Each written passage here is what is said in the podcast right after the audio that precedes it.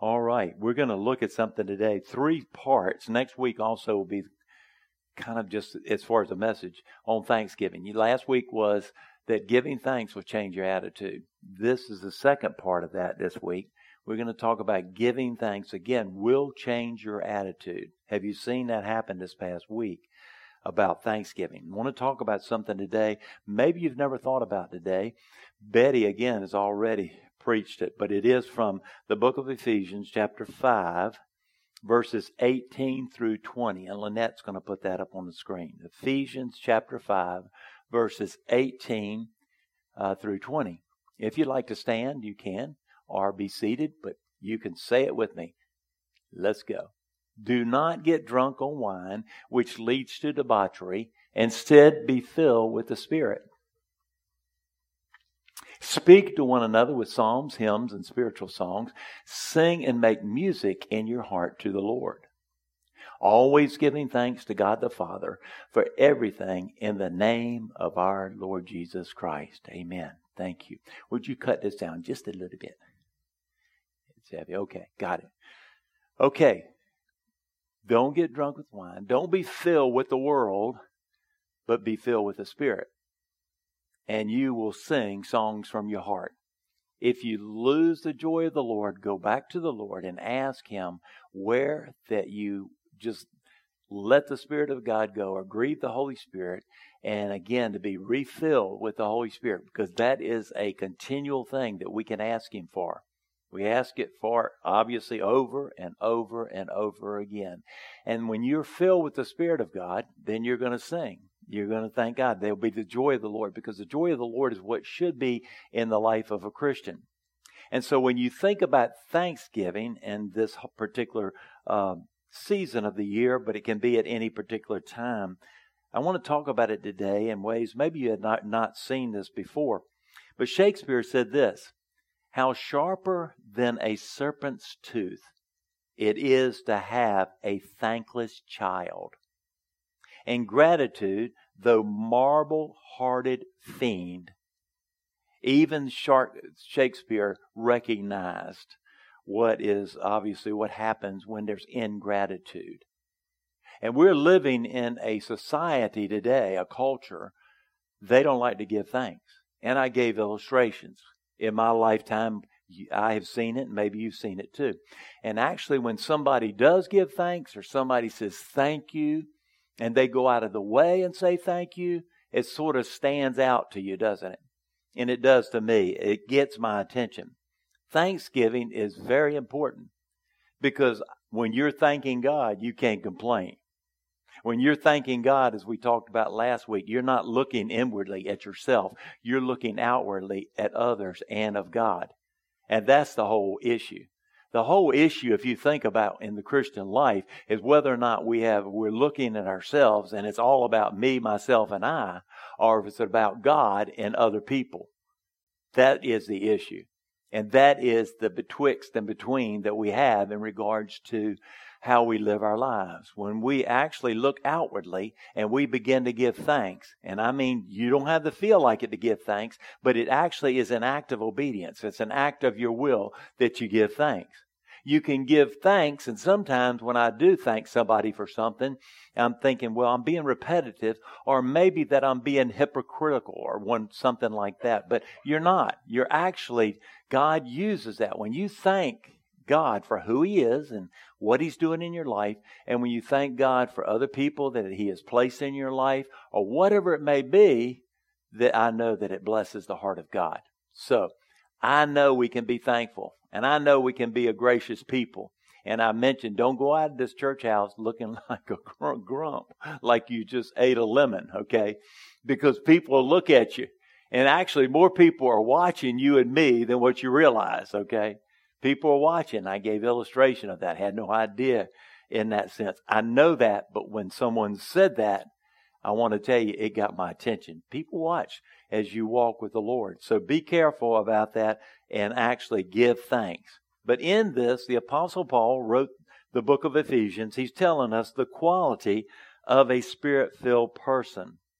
And a spirit-filled heart is filled with song, is burst out uh, it, right before the Lord, and then a spirit filled person turns towards God and he says, Thank you here. And that means that he's thankful whether or not he's going through uh, difficult circumstances or whether or not everything is hunky dory. He gives thanks no matter what. Okay. So one of the prayers that I pray, and I know you all pray it also, is Lord, I ask you to work thanksgiving down in my heart. That's the Holy Spirit that will do that. To be honest with you, it doesn't come naturally for me. Okay. It's something that I have to actually, uh, again, voluntarily make that decision to be thankful. Because I want to tell you, it appears to be my bent is more towards kind of complaining and murmuring and looking at the negativity of things. But before long, obviously, when I'm around that negativity, I'm, I get just, I'm like, I can't take this anymore. And I realize how important Thanksgiving is. Because obviously, God, the, the Bible says in the book of James that God is the giver of every good and perfect gift comes down from the Father of lights. Everything in my life, it comes my way. And remember, in our walk with the Lord, either He's ordained it or it's sifted through His hands.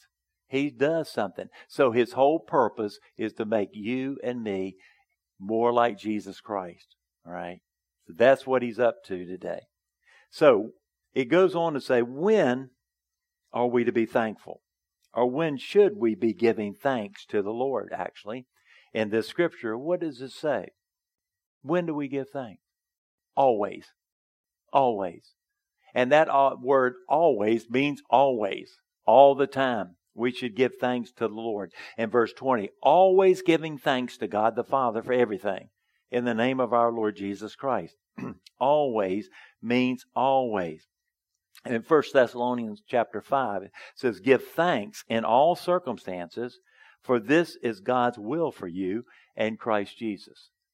Now you may ask yourself, well, I'm seeking to know God's will for my life. Well, there's specific things that God will channel you into to show you His will for your life. But I know one thing that is the will of God for your life and my life, and that is to give thanks. So if you think, well, I'm not real sure of what the Lord's will is, then give thanks because you're doing the will of God when you give thanks. That is the will of God. In fact, I think it is foundational in the Christian life. I believe that actually we should be different than the world. And the world is complaining and, and grumbling and wondering how they're going to make it through this life and so forth, just trying to get through. And actually, God is saying that we should rejoice in the Lord always, always. And then Paul says, and again, I say rejoice, is that we rejoice in the Lord. So again, if you don't know what God's will is, then give thanks because that's God's will here. So, what is the will of God? Again, always giving thanks to God the Father for everything in the name of our Lord Jesus Christ. When God brings difficulties into your life, my life, when God brings trials into our lives and we gripe and complain and we don't understand the meaning actually of James chapter 1. Let me read it to you. In chapter 1, uh, verse 2 through 4. James says, Consider it pure joy, my brothers and sisters, whenever you face trials of many kinds, because you know that the testing of your faith produces perseverance and let perseverance finish its work, so that you may be mature and complete, not lacking anything. Therefore, thank God even when you're facing a trial, because the trials have come what? To perfect us. I don't ask for the trials, and neither do you. But according to this, James is saying, this is the word of God. Remember, not some man's word. This is from the heart of God. And actually, he's saying, consider it all joy. How many of us, when we get in hard times, consider it all joy and saying, Thank you, Lord, for all that's going on in my life? I don't know about you. I'm going, Lord, get me out of this mess, right? But God uses this to produce perseverance and also the perfection in my life, in your life. Now, we won't be perfect in the sense of Jesus, certainly, here. But a lot of the things that we deal with on a regular basis will fall off. When you, when you obviously are giving thanks, again, you can't complain at the same time. When you give thanks, you can't be looking and just gazing upon those circumstances that may be overwhelming. And I'm not minimizing those things because you may say, well, Jim, you don't know what I'm going through. I don't know what you're going through. But I know what the Word of God says, and that is to give thanks. Three categories here of thankful people. Three categories. The first category is give thanks after the blessing. They give thanks after the blessing. If God obviously has healed my body and touched my soul, that song we sing and so forth, I give thanks. Thank you, Lord, for supplying and, and taking care of my financial needs, taking, taking care of me, sending me to a doctor that I believe is competent, someone that can take care of me and you can heal me outright or whatever way you want. But it's easy in that sense to give thanksgiving after the blessing, right? It's easy to do that. That's why we stop in the morning. Thanksgiving actually is right in there with worship. In fact, to begin with, there should be prayer. Y'all prayed.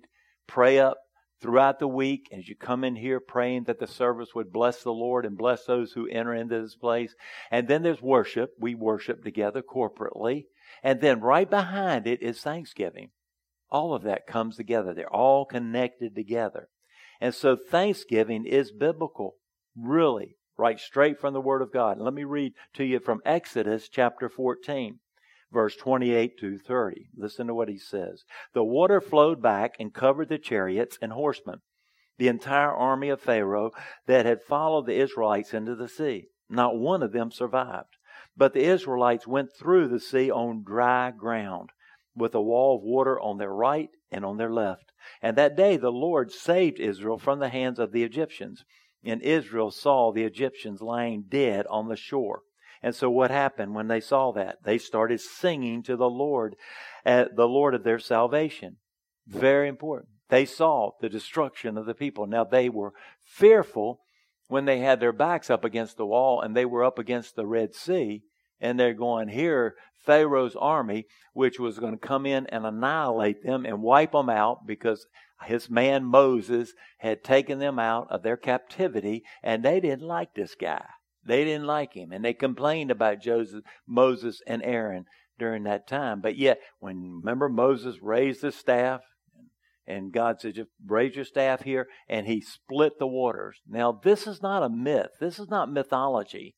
This actually happened actually the Red Sea at that particular time. Some people, theologians who try to diminish the power of God, actually they say, well, it was just a little bit of a marshland there. The water was only, say, ankle deep and so forth. No, it was a sea. And actually the sea, the walls parted and God allowed the the Israelite to go across, not just there on that muddy bottom, but on dry ground. He dried it out.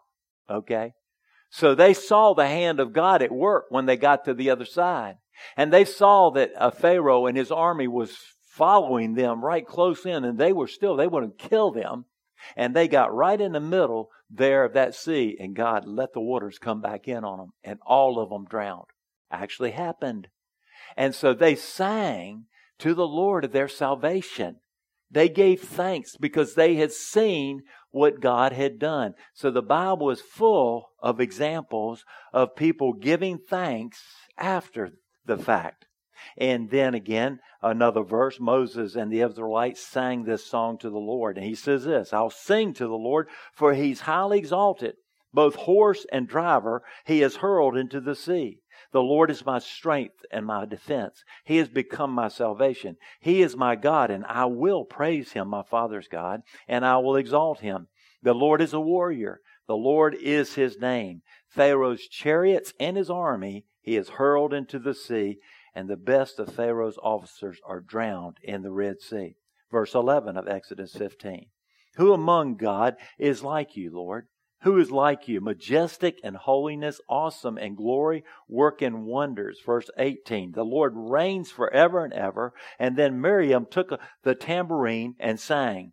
Verse 21. Sing to the Lord, for he's highly exalted. Both horse and driver he is hurled into the sea. The thanks after the blessing. They saw that. Now, I don't know about y'all, but if you're sitting here today and you're saved, then you've been delivered just like the Israelites were. Because this, this here, the Israelites being taken out of Egypt into moving towards the promised land, going through the Red Sea, all of these are symbolic. And actually, coming out of Egypt is symbolic of coming out of slavery. And when you and I were lost, before we, Jesus came into our lives and saved us, we were lost. And we needed a Redeemer to buy us back. So we were taken out of the slavery of sin and placed in the freedom of Jesus Christ and actually imputed with the righteousness of Jesus Christ. So we were delivered. So why don't we sing about our salvation? Hallelujah. Praise the Lord. And I mentioned to you, and I've kind of just been impressed upon this at different seasons of my life, and that is how thankful I am that God saved me, that He sent a Savior. Amen. I am grateful. If nothing happens in my life from this point on beyond that salvation, then I can be thankful throughout eternity because Jesus Christ saved me. He didn't have to. I was in my sin. I was a wretch. And we know that song, Amazing Grace. And God saved me. And I can thank Him forevermore. And the Israelites saw that. They were being saved. Now, again, symbolic. They were taken out of slavery.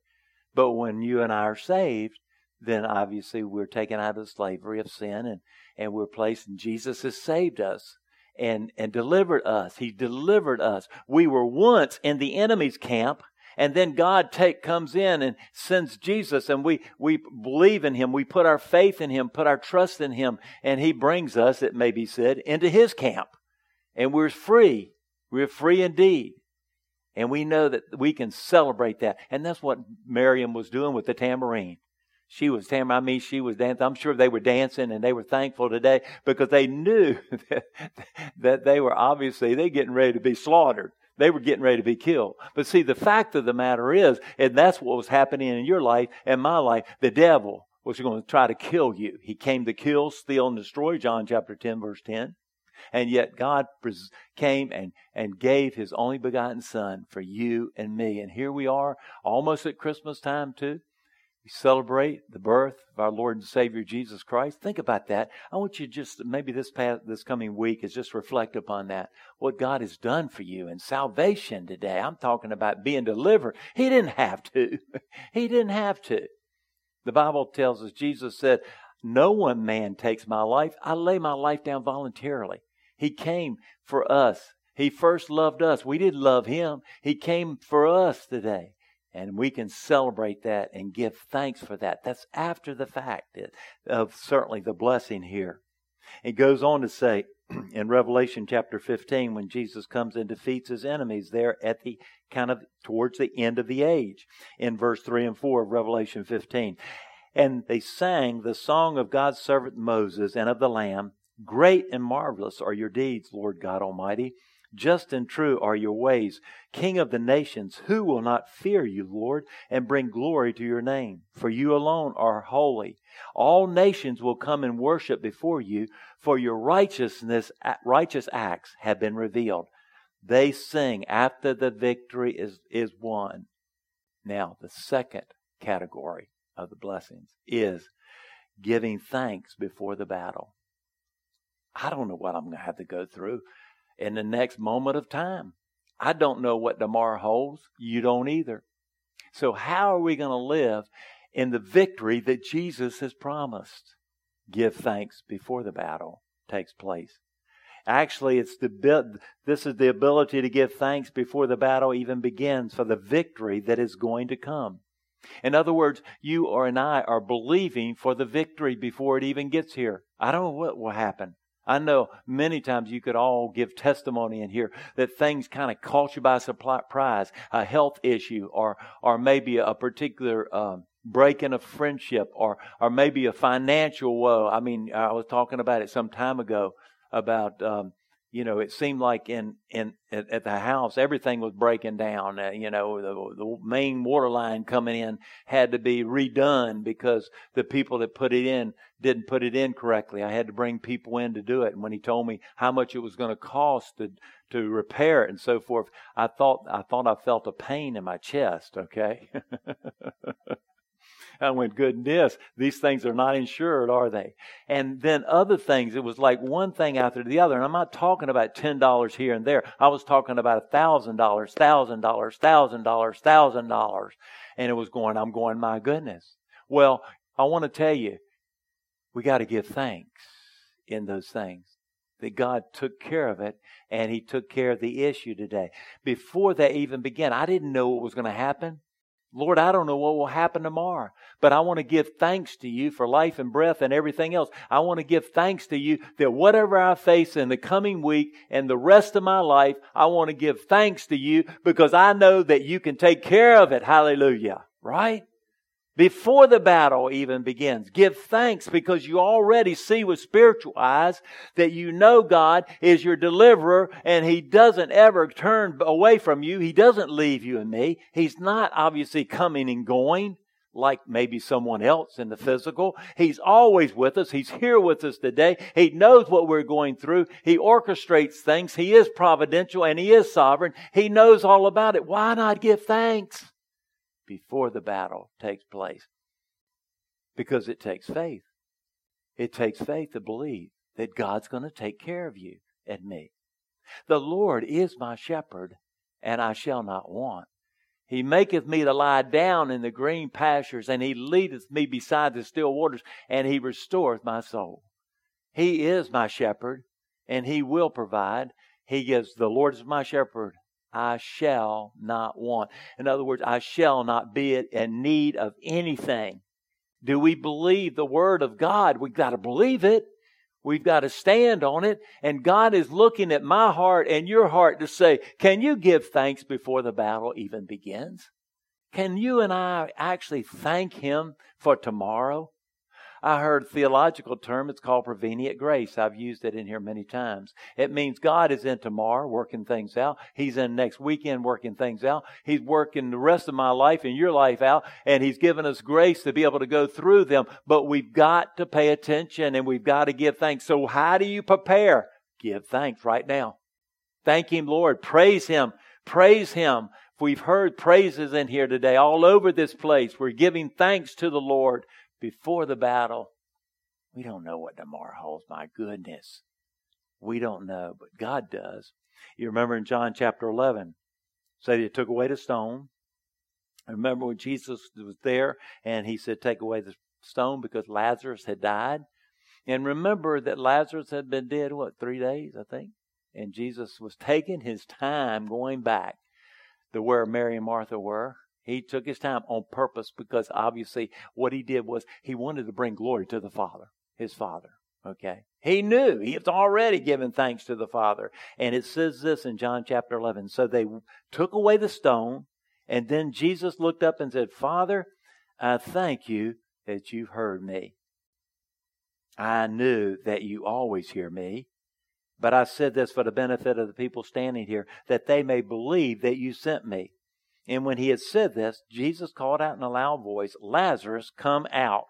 And the dead man came out, his hands and feet wrapped with strips of linen and a cloth around his face. Thank you, Lord, for what you're doing right now in the present time. And that is faith, believing God is going to take care of your situation.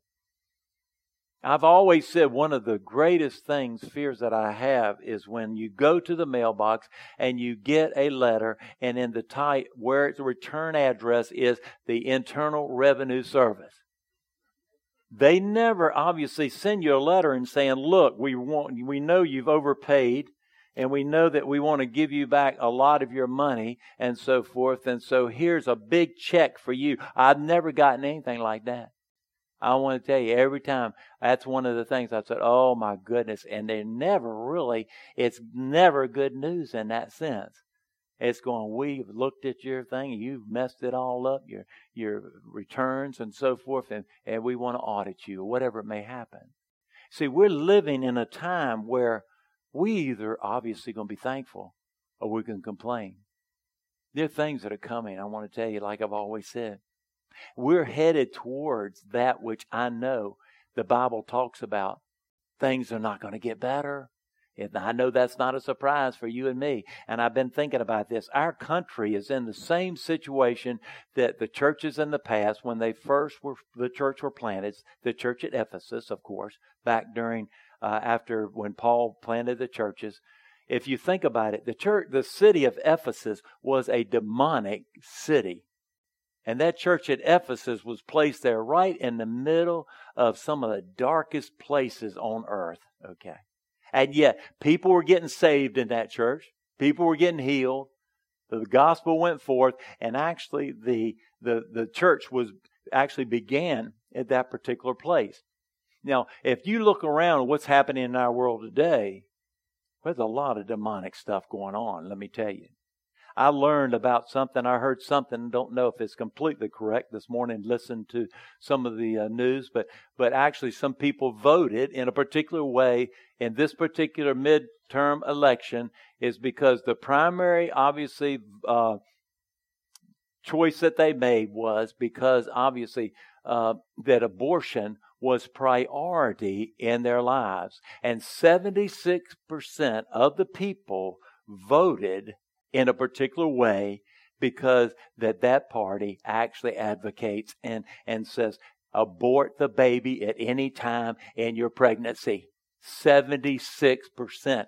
That was the number one fact of why they voted a particular way. Now, I'll tell you right now, we'll be judged in this country as a result of that. Because abortion is killing a baby in the mother's womb. I don't care what way you look at it. And people say, yeah, but it's just a glob of tissue. But what has happened when you allow that to happen, there is a slippery slope to where there are some that advocate that the baby can be pulled out and killed right during the ninth month, right before the baby is actually born, that they can kill the baby. So it is a slippery slope in what we as a country have now gone to. So we're living in a dark place, and I don't need to tell you that. Where they're actually having some type of drag type queen show in front of children in the school systems and the books that are actually being put in libraries and the different things that, that parents now are saying we don't want these books in there because it's teaching this immorality to our children at a young age and so forth. We are in a battle and we need to stay prayed up, but we also need to know that our light shines into the darkness that's taking place out here today. And we need to give thanks at the midst. Whatever's going to happen here, I don't know what the future happens, but I need to give thanks because our God still rules and reigns and He's still on His throne. And He still is obviously in control. He's still overall. He's looking for you and me to be obedient and to seek Him and to follow Him, listen to His voice, and then move out because we're obviously soldiers in His army. That's why Onward Christian Soldiers written too. We are an army today and we obviously cannot be defeated because we have the victory and it's in Jesus Christ. We need to keep that in mind that we can give thanks before the battle even takes place, no matter what happens too, no matter what unfolds. Instead of worrying about what may happen, why not give thanks? Why not give thanks? Give thanks. Before, why worry? I don't know. I worry, and uh, some people we seem to worry more and all that. And then there are things I have get on my heart and so forth. Why don't I turn and say, "Thank you, Lord," before this thing gets bad? Because see, worrying is about something that you think's going to come into your life or come up that you won't be able to handle or whatever circumstances and so forth. And many we know won't even come to pass anyway. But those who do, why do we worry? Give thanks. Thank Him before the battle takes place. We're children of the Most High God. We have to, like we heard in Sunday school this morning, that obviously we need to know who we are. We've been chosen by the Lord. We didn't choose Him. And what He cho- chose, He doesn't make a mistake when He chooses you and me. And He's saying, I need you. And, and I've equipped you. I've given you, as we said, that stone to defeat your Goliath. Every one of us in that. Okay. Give thanks. Give thanks. My favorite story is Jehoshaphat. Second Chronicles chapter 20. King Jehoshaphat, what was happening, give you a, a, rundown of what was happening. But in chapter 20, verse 6 through 9, Lord, he's singing, the God of our ancestors, he's praying now because Jehoshaphat was a man of prayer. And he's praying to the Lord because what's happened here, the Amalekites and I believe the Moabites are coming against them. And their armies are much bigger than his army. And he's looking and he's saying, uh oh, we got trouble. And so he starts praying. And in that prayer, he said, Lord, we don't know what to do, but our eyes are on you. And listen what he said Lord, the God of our ancestors, are you not the God who is in heaven? You rule over all the kingdoms of the nations. Power and might are in your hand, and no one can withstand you. Our God did not drive out the inhabitants of this land before your people Israel and give it forever to the descendants of Abraham, your friend. Didn't he? God, didn't you give us this land? And they have lived in it and have built in it as a sanctuary for your name, saying, If calamity comes upon us, whether the sword of judgment or plague or famine, we'll stand in your presence before this temple that bears your name, and we'll cry out to you in our distress, and you will hear us, and you will save us. Okay. Now, we know God has given us the victory. So we can go to the Lord and say, Lord, I know already I have the victory in Jesus Christ. Now, we may not see it the way God sees it, but the truth of the matter is, by faith, we had the victory. You may not feel like it, it may not look like it to you, or anything like that, because those things are not actually pertinent in that necessarily. But the truth of the matter never changed. He's given us the victory here. So after the prayer, Jehoshaphat decided better worship. Verse chapter 20, verse 18 and 19. Jehoshaphat bowed down his, with his face to the ground, and all the people of Judah and Jerusalem fell down in worship before the Lord. And then some Levites from the Kohathites and Korahites stood up and praised the Lord, the God of Israel, with a very loud voice. Hallelujah. Shout to the Lord. Hallelujah. Thank Him. Praise Him. I want to tell you, the enemy cannot stand and can, cannot stand in the presence of people praising him, praising the Lord, because they know what will happen when people begin to praise the Lord and thank him because he wants you to complain and murmur and gripe about this and that and be dissatisfied with God because you think somehow God is holding out on you. And God is blessing your life, blessing my life, and blessing the church today in wonderful ways. And so after prayer and worship, it's time to thank the Lord. And verse 21, listen.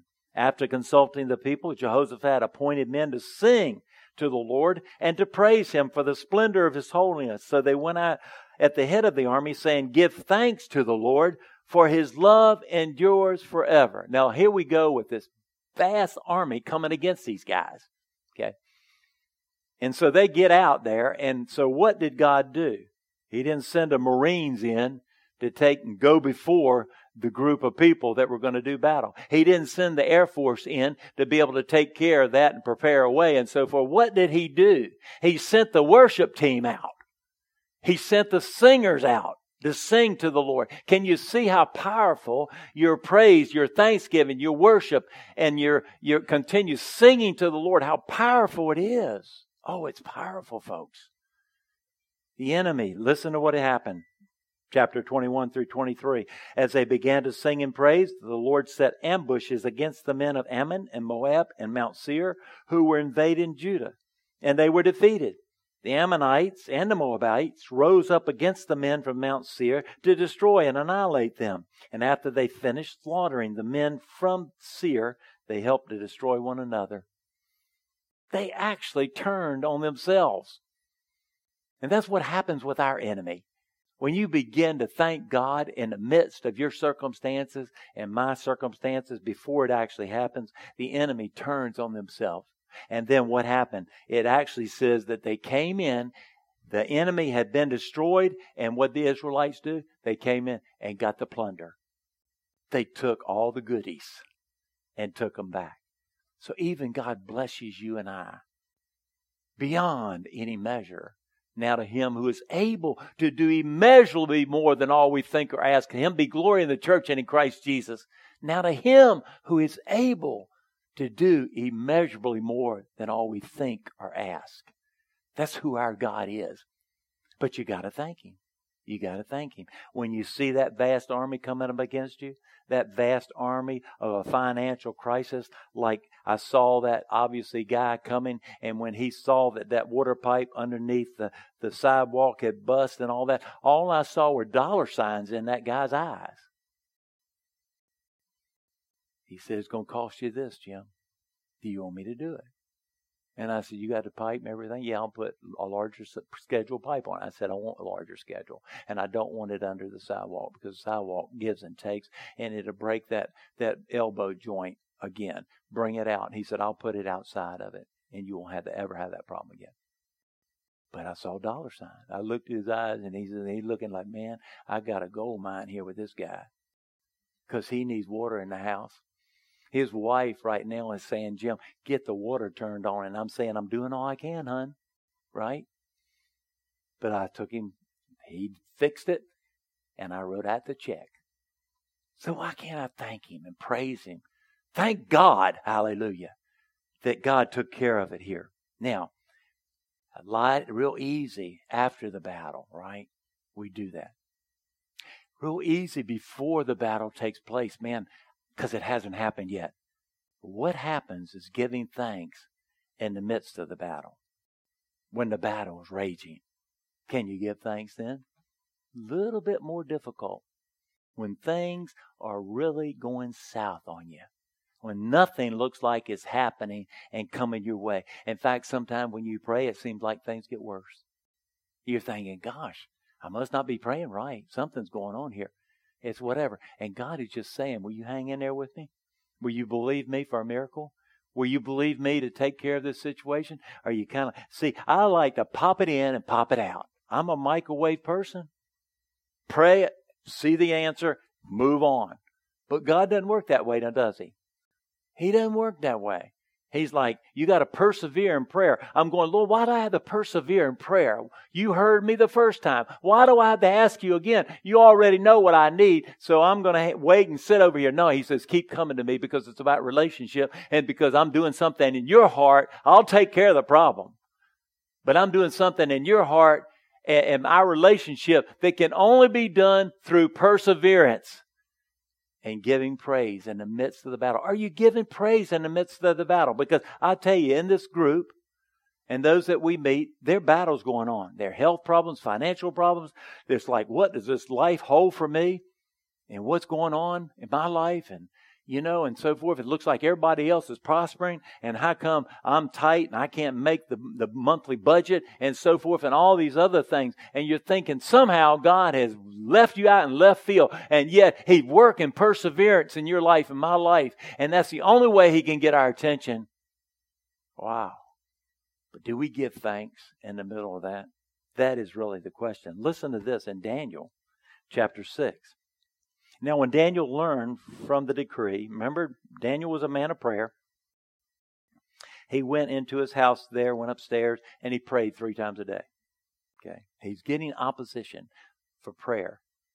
I want to tell you right now, I do see there'll be a time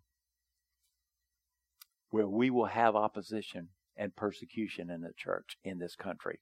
Okay. I know it's coming. I can tell you right now, it's already beginning. If you and I want to express our faith in God and we go on YouTube or we do this and that and some of the other types of social communication, media, and all that goes on, sometimes if you express it a little bit too faithfully and confidently, you may be taken down. You may not. That's why some of the changes with Twitter is taking place because we need to be able to express that. But there's a push today. If you feel like in one way or another that obviously abortion is killing a child and you stand for that in the marketplace, you may come under some opposition even today in this country. The country that I believe God established and ordained to give freedom but he never said that obviously you wouldn't have a persecution. He just said, I'll never leave you. I'll be with you. Okay. Daniel was a praying man.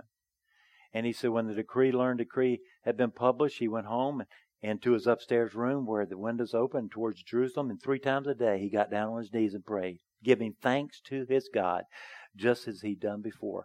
Remember, they said, if you keep praying like that, we're going to, the king is going to do something with you and take you out. And then in verse 11, these men went as a group and found Daniel praying and asking God for help. Daniel was asking for God's help. And so the king gave the order, and they brought Daniel and threw him into the lion's den. He's praying. Didn't like it. People know, even those who are not believers, know the power of prayer. They know there's something supernatural about when you cry out to God. They know that. And the devil knows it certainly. One of the most powerful weapons, according to Ephesians chapter 6, is when we pray. The weapons of our warfare are not carnal. That's 2 uh, Corinthians chapter 10. The weapons of our warfare are not carnal. They're not like the world, but they're mighty in pull, pulling down of strongholds. The weapons of our warfare are prayer. And he talks about it in Ephesians chapter 6. Put on the full armor of God. He said, trust, put that full armor of God on. And then he goes on to say, and pray on all occasions with all kinds of prayers and requests. Keep praying. Prayer is powerful. That's why we eventually, Kathy and Diane are working with the particular, uh, a particular object that you can put by your coffee. You get up in the morning, if you drink coffee or tea or whatever, a, a central location where you, when you see it, you'll pray for the church, you'll pray for uh, individuals that God brings to mind, and you'll pray for our country. Okay, that is the is like a, a focal point that we can get. We will eventually get get that in, in, intact, and we're deciding what we what we can do at this time. Prayer is powerful. I mean, the most powerful thing. And the reason I really felt like the Lord put it on my heart for, for this group, we've got changes, non traditional things. We've got Save Savage. We've got a relationship with Greater Mount Carmel. We've got other things God is doing. God is taking this group of, of believers here, all of you, and using you for His glory. And we need to pray. We need to be prayed up. And we need to pray for this country today because nothing. Remember, obviously, the whole fact of the matter is when he says, you know, the Lord's Prayer is, Our Father who art in heaven, hallowed be thy name. Holy and righteous is your name. Glorious is your name. Your kingdom come, your kingdom come, and your will be done on earth as it is in heaven. Have you ever thought about that? That is exactly the way Jesus told us to pray. And I'm going, Your kingdom come and your will be done on earth as it is in heaven. Lord, that seems totally impossible. But yet God is telling us to pray that. So when you see things happening, pray and believe God. Trust Him. Daniel did. They took him, threw him in the lion's den. Remember what happened? And then actually, you remember what the story, how it goes. The lions' mouths were shut. The king liked Daniel, and he called out and said, Daniel, you still alive? Basically, yeah, I'm still in here, okay? Well, come on out here because I don't understand this, but those lions, they were hungry and they didn't eat you up, okay? God took care of him because he believed God. He gave thanks to the Lord. Remember Jonah? Jonah was called by the Lord. He was someone that obviously he, he didn't want to serve. He, he didn't like the people of Nineveh. God told Jonah to go to Nineveh and preach revival because God wanted to revive the people. Well, they're going, he goes, those people are wretched. Those people, obviously, they're evil. They're someone, you don't want to save them. Remember, and he, he ran from the Lord. Went to Tarshish. Remember, God put him in the belly of a big fish.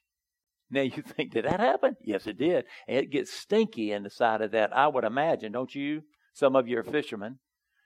I mean, suppose you could do that. Remember? And finally, in the darkness, I'm sure, and it smelled so bad, and Jonah had a time to think about it, and he finally said he came to his senses and he cried out to the Lord.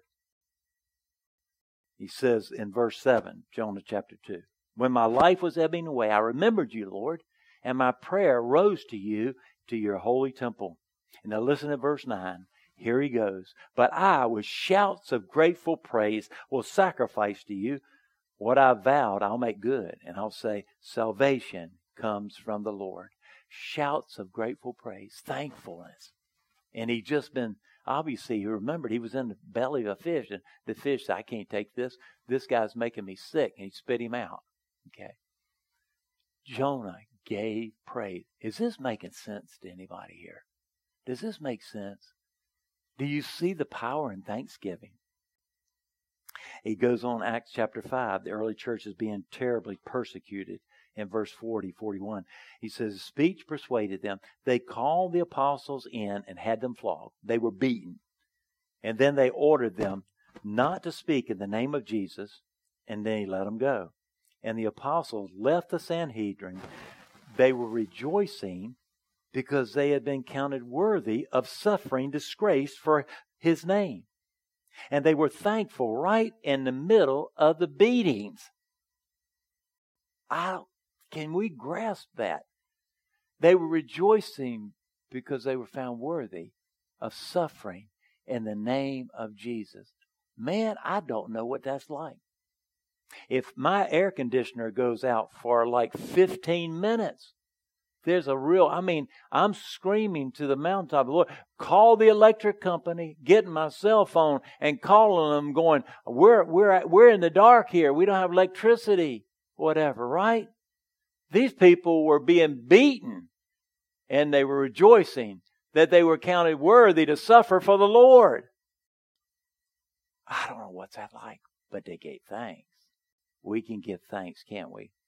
Acts chapter 16. Remember Paul and Silas? They were thrown into jail. And those jails back then were horrible, real bad. They weren't like the ones now where they've got the big flat screens and three meals a day and got the weights where they can bulk up and everything like that. They didn't have any of that. It was all on a dirt floor. Remember, they were singing praise to the Lord. And remember, the doggone the the jail gate door opened up and they walked out. Remember, the soldiers are going, man, if they get out here, they're going to kill us for letting the, the prisoners escape. And remember, Paul said, no, no, no, y'all, it's, this is God. This is God Almighty. And a, a, revival took place. You know what will happen? We're thankful people. We're grateful people. We, we praise God. I mean, from not just emotionalism. I'm not talking about that. I'm talking about from our heart. We give the sacrifice of praise if you don't feel like praising Him. Give a sacrifice of praise. That's why the sacrifice of praise is called the sacrifice. Thank Him. Praise Him. It'll change your whole attitude. Y'all know of Joni Eareckson. She was paralyzed, remember, from she jumped off a diving board into a pool and hit her head and neck and got paralyzed. Really, I think she was about 17 years old at the time and she was paralyzed after that accident. And she said in her book, listen to this quote, giving thanks is not a matter of feeling thankful, it's a matter of obedience. You don't always have to feel thankful, but it's a matter of thanksgiving. So, how often do you give thanksgiving? Anybody here? Come on. Always. All the time. Always. Okay. Remember, I'm going to give a pop quiz next week. Come prepared. You can't count him. Betty's over here telling, I thank the Lord. He's been with me and he's in front of me and he's behind me and he's around me. I'm giving thanks to him. I'm praising him for the roof over my head. I thank the Lord when I switch from, from the air conditioner to the heat, obviously because of this weather, crazy weather, that it changed to the heat. I walked in and it was still, it was so nice in there and so forth. God didn't have to do that. All of that stuff is from the Lord. You go, well, I earned that. I'm a self made person, man or woman. No, you're not. God is the one. You give praise to Him all the time. Jesus was thankful to the Lord. Ingratitude is permeating our society. Obviously, three possible ways we can respond. People who never give thanks, they don't ever give thanks. Remember in Luke 12. And he told his parable, the ground of a certain rich man yielded an abundant harvest. And the thought to himself, he said, What shall I do? I have no place to store my crops. And then he said, This is what I'll do. I'll tear down my barns and build bigger ones. And there I'll store up a surplus grain, and I'll say to myself, You have plenty of grain and lay laid up for many years. Take life easy, eat, drink, and be merry. This is what one said.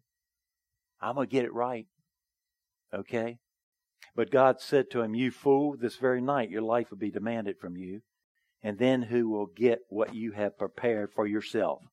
This is how it will be with whoever stores up things for themselves, but not is, is not rich towards God. What does it say in here? Six times it says, I, I will do this, I will do that. and so forth. And then, few who genuinely give thanks. I'll, I'll end with this. Listen to this. This has been on my heart the last couple of weeks. Luke chapter 17. Remember those with leprosy. Well, now on his way to Jerusalem, Jesus traveled along the border between Samaria and Galilee. Samaria. And he was going into a village. Ten men who had leprosy met him. They stood at a distance and called out in a loud voice, Jesus, Master, have pity on us. And when he saw them, he said, Go show yourselves to the priest. And as they went, they were healed and they were cleansed. Okay. One of them, when he saw that he was healed, came back, praising God in a loud voice. He threw himself at Jesus' feet and thanked him, and he was a Samaritan. He wasn't even a Jew, he was half, half and half. Jesus asked, Were not all ten cleansed and healed? Where are the other nine? Has no one returned to give praise to God except this foreigner? And then he said to them, Rise and go, because your faith has made you well.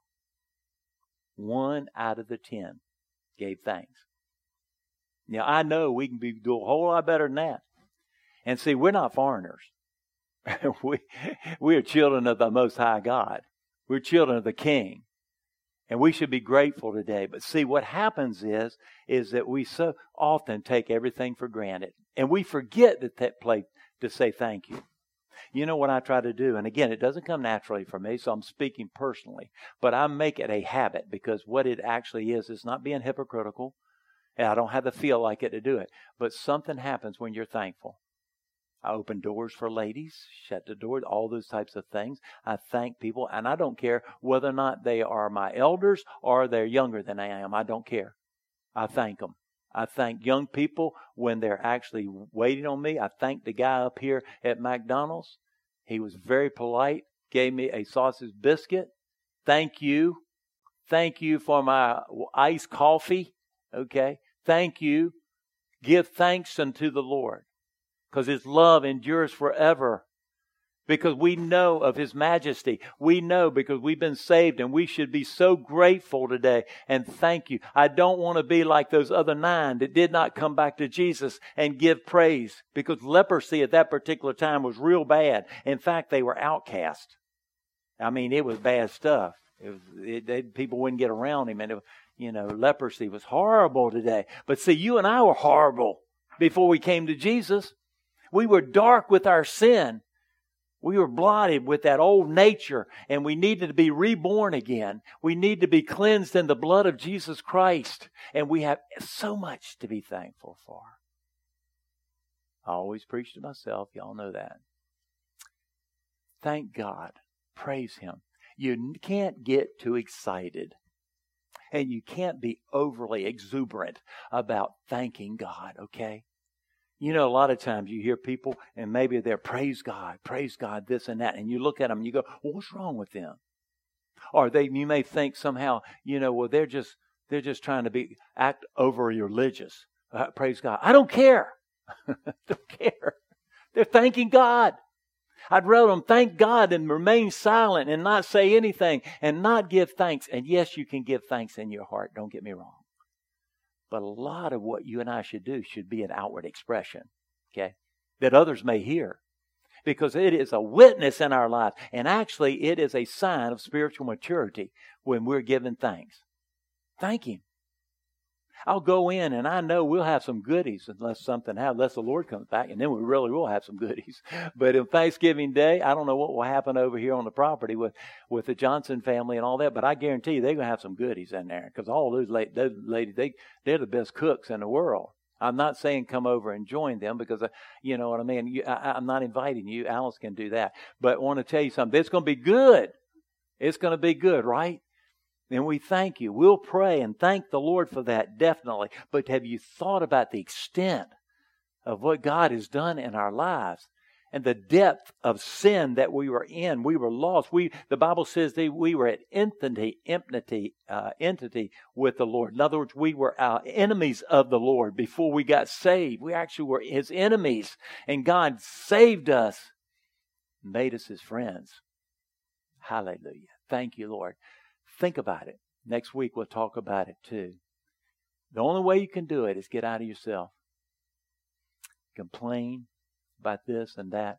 I'm not minimizing pain. I'm not minimizing challenges. I'm just saying that God, by His Spirit, would bring it back to your mind and my mind to give thanks instead of complaining.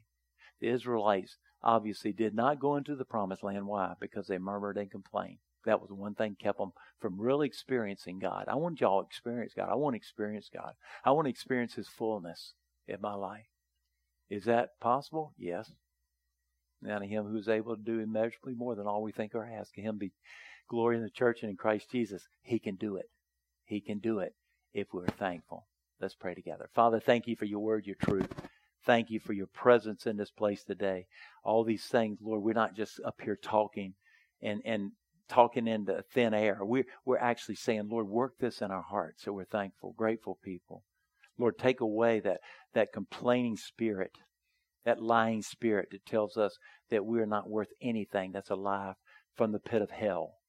And ask you that we would give a th- have a thankful heart Thankful for our family. Thank you for this church. Thank you for lives, for life and breath and everything else. Thank you for this country, Lord. Thank you, Lord, today that you've established it. And dear Lord, you will see us through. No matter what we see happening today, we pray and we give thanks and we honor you today. And so, Lord, as we approach this time of Thanksgiving, we pray, Lord, today that we would actually be carried to a, a greater depth of thanksgiving in our lives as we express our thanksgiving to our God. Thank you, Father, again. We love you. We praise you. Thank you, Lord, today. No matter what happens, help us to live by this. This is not just, quote, a sermon. It's about the reality of how we walk each and every day in your presence, giving you praise. We pray these things with thanksgiving in Jesus' name. Amen.